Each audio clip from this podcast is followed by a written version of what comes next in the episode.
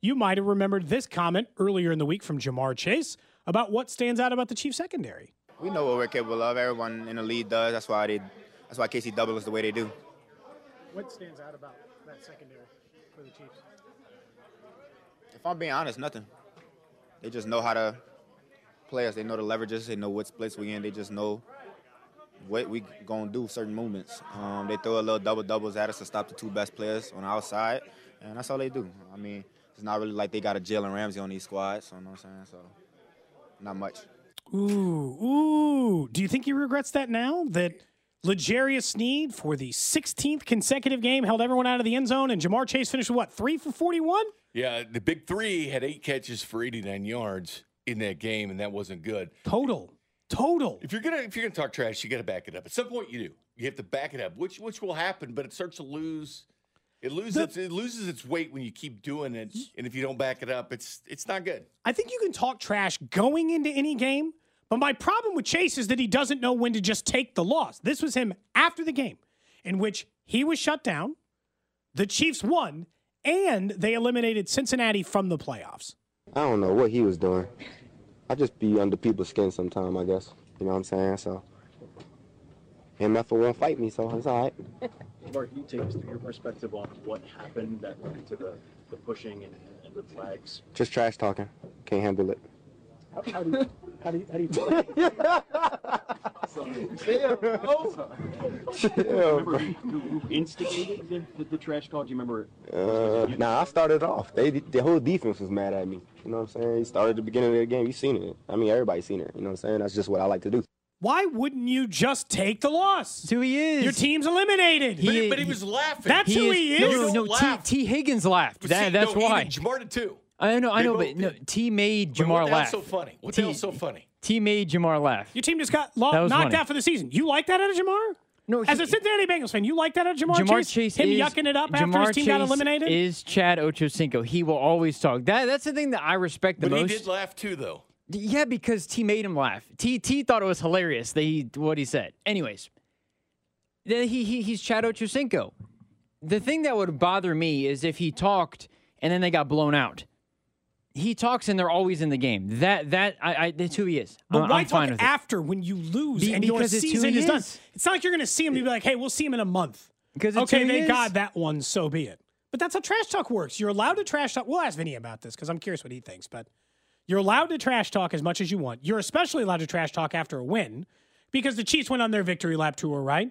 They they took to Twitter and said their stuff. Sneed said, check the stats, right? You're allowed all of that. We we allow Ja'Marr Chase to say tune in a can after we went for two sixty against the Chiefs. But now for back-to-back games, they have ended Cincinnati's season. And I get it. He'll probably just be like, well, it was Jake Browning, not Joe Burrow. I'll get him next time. I mean, th- I think that is the ultimate argument is Ja'Marr Chase wasn't fully healthy, and they had Jake Browning throwing the football. I was surprised, too, that they didn't I was kind of disappointed from a Bengals fan perspective that they didn't take more shots down the field.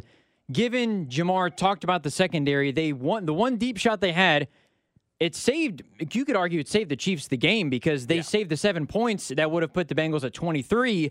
And I think that ultimately could have decided the game right there. But they took one shot and it worked, and then they didn't do it. Of course, at the end of the game, the Chiefs' defensive line just erupted, yeah. and the Bengals' O line went. The Bengals' O line went back to twenty twenty-one form, where they had, where Browning had no time. Uh, I think that I was surprised that they didn't take as many shots down the field, given uh, the trash talk as well. Maybe that was Browning, I, and they didn't feel comfortable. I, I don't know. It, it, Jake Browning, I thought would have thrown up one of those like screw it, they're down there somewhere balls, but, yeah, but they, that, he he didn't do it. But the week before that cost him the football. That's correct. Why. Correct. The coaching staff was looking at him. He was throwing. He's thrown thirty YOLO balls since he's taken over the job, and he got away with like the first twenty-five. And then like four of the last five have gotten picked, and all of a sudden they're like, hey, man, maybe rein in the just like I'm throwing mm. up a prayer well, every once in a while. The other funny thing about it is he brings up uh, Bates, Jesse Bates, who plays for the Falcons now. Yeah. And it was Justin Reid who had back-to-back sacks. And Justin yeah, Reid he was asked about Brian Cook and everything. Beatles. Yeah, but it was Justin weird. Reid that had the back-to-back sacks for the Chiefs, which was impressive. But let's not forget L'Jarius Sneed wasn't one hundred percent either. And the Chiefs did no, something. No, they didn't practice all week. And the Chiefs did something they never do. He didn't practice all week. He didn't practice Friday, but he still played. Andy Reid's been pretty steadfast. You don't play Friday. You don't practice Friday. You don't play. Yep. That it's kind of been a steadfast thing with the Chiefs. But they knew they needed him. And Sneed was not one hundred percent, but he stepped up and played. And I think we'll look back in history on this particular game and just, you know, L'Jarius Sneed manning up, going out there and playing against Ja'Marr Chase. Didn't practice all week, but yet he goes out there and plays the game at a high level. And it was something you don't see from Andy. I can't even think of many instances no. at all where a guy didn't practice on Friday. Unless it's a played. concussion, no. It, it doesn't happen. Because it's it, a little bit different with that. Sometimes he'll let them play because they just can't practice because they, they have to go through the protocol. Yeah. But, but they, they, if you don't practice on Friday with Andy Reid, you don't play. I mean, he I, did. I do think, too, that they they finally decided to to figure it out, to run the football. And, I like I said it all last week, is that if the Chiefs should have ran the ball forty times and they'd have won the game. At one point in this game, Isaiah Pacheco was averaging eighteen yards per carry. I, I told the you, entire way down the, the Bengals, field. They could every single and every single carry, a bad carry was like three or four yards. Yeah, for for, for the Chiefs, the, that was the worst that they could do. Pacheco was always getting the push. I mean, they only ran the ball eighteen times with him, but I, I just think that that was that. That'll be it'll be interesting to see how they com- continue to include that in their offense, or if they should, because it helps balance things out a little bit. Because Pacheco was so effective, they loaded the box a little bit.